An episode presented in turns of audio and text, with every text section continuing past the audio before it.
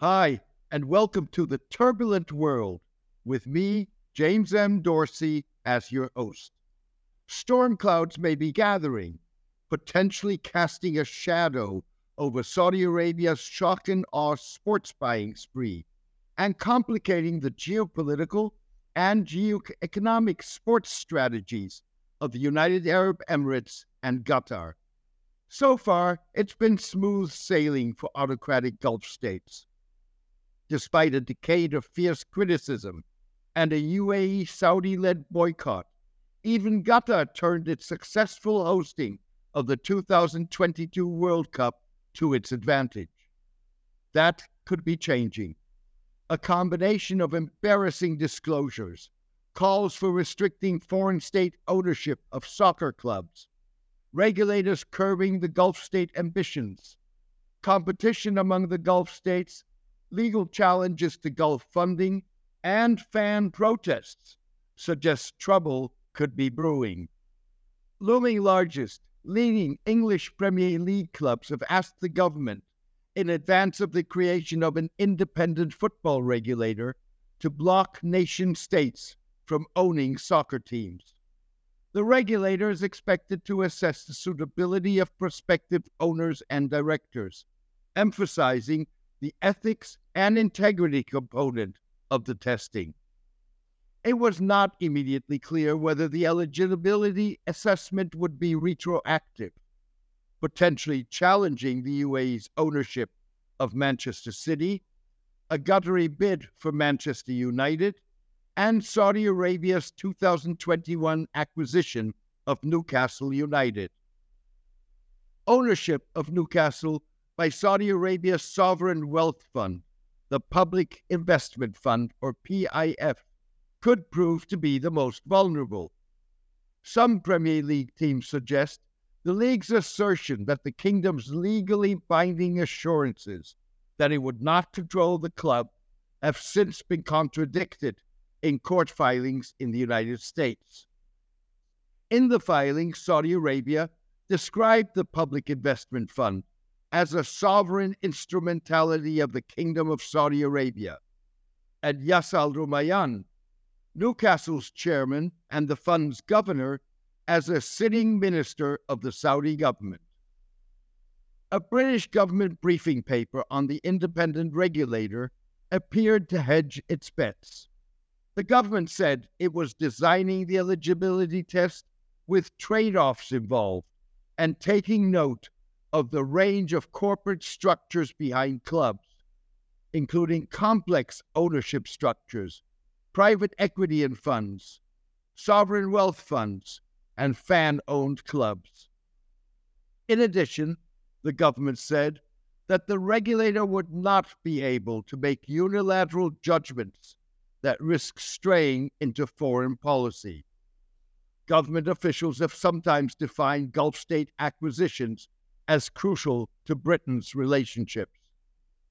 The eligibility test raises whether similar assessments should be applied in other sectors, particularly the media, with Qatari and Emirati investors eyeing the acquisition of stakes in the Telegraph Media Group, publisher of Britain's venerable conservative newspaper, The Telegraph. Saudi Arabia's two thousand nineteen acquisition of a thirty percent stake in The Independent may serve as a warning sign. The liberal British online publication lent its brand to Saudi-controlled Arabic, Farsi, Urdu, and Turkish-language news websites operating under the kingdom's strict censorship and repression of freedom of expression and the media. Saudi restrictions were displayed this weekend when Saudi Arabia lost a poorly attended friendly match against Costa Rica in Newcastle Stadium.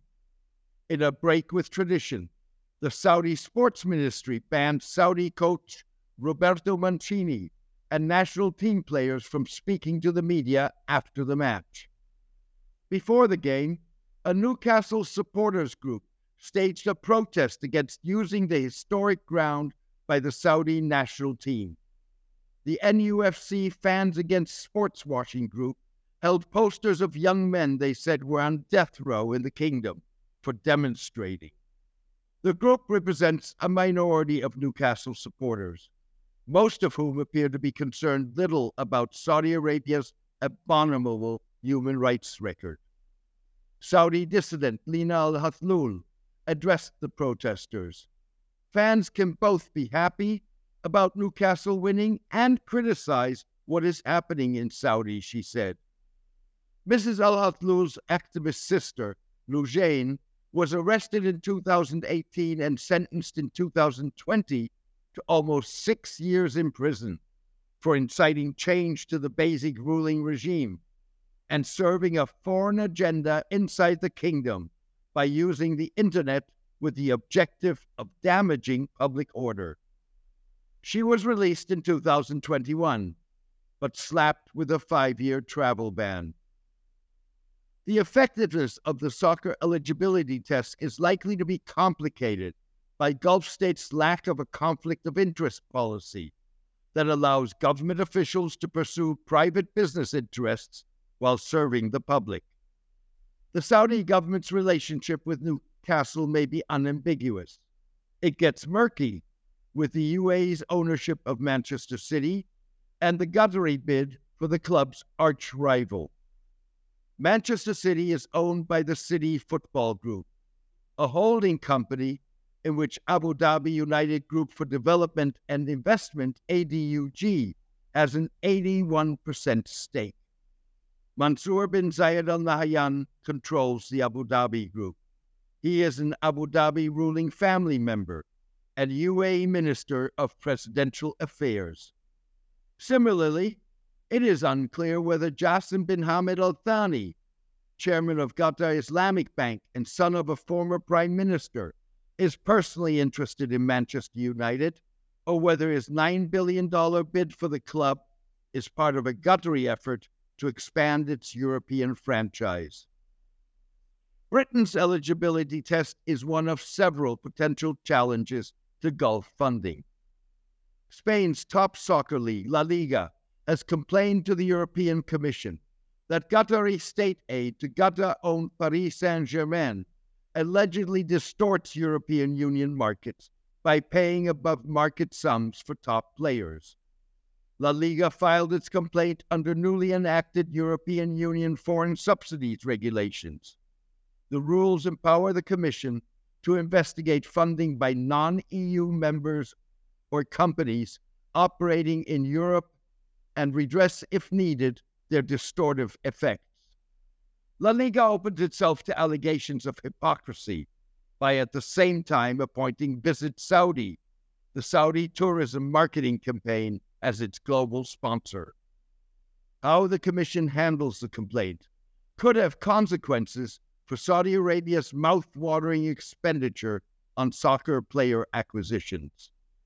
For eight hundred seventy-five million dollars, the acquisitions netted the kingdom fifteen foreign players, including superstars Cristiano Ronaldo, Karim Benzema, and Neymar. However, it failed to seduce Lionel Messi, who opted for Inter Miami, and did not secure Liverpool's Mohamed Salah before the transfer window closed. La Liga's complaint and the British eligibility test are not Qatar's only post-World Cup headaches. A recent U S court filing allegedly documents Qatar paying three hundred thirty million dollars to fourteen executives of world soccer body FIFA in advance of the awarding of the two thousand twenty-two World Cup to the Gulf state. The U A E, the Middle East Teflon state, also faces embarrassing allegations.